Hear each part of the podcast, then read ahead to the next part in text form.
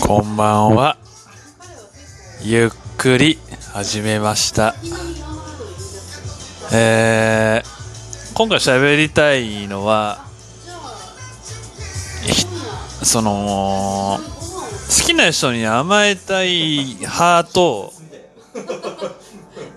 えー、甘えられたい派っていうね、テーマについて、1分だけ喋りたいと思いますね。まあ俺も絶対甘えられたくないんですよ。キモいんですよ、その猫撫で声とか。甘えたい側です。あの、まあいろんなタイプあるんだけど、まあ、男だったらね、甘えさせろみたいなっていうのが世間のかっこいい男像かもしんないんですけど、まあ俺はもう甘えたいです。甘えられると疲れちゃうっていうね。甘えたい。うん。まだ続けます。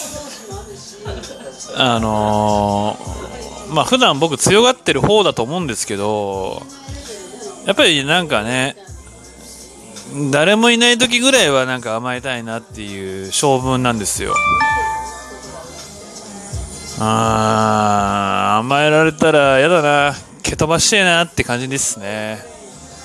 いや俺俺のターンだからみたいな感じですね。いやお前は甘えんなみたいな。俺が甘えるからお前は別の誰かに甘えろみたいなね、うん。オンリーワンじゃないんだよ。 all people all people You say love でいいんじゃないですかねっていうね。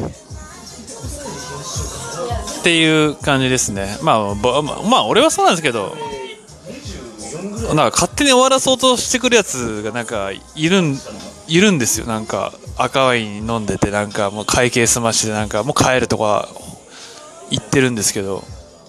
まあ無視してね。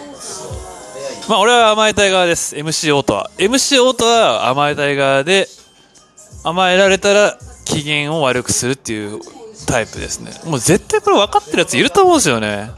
共感してるやつ。ただ、欠点なのが、これを聞いてんのあんま誰もいないよ。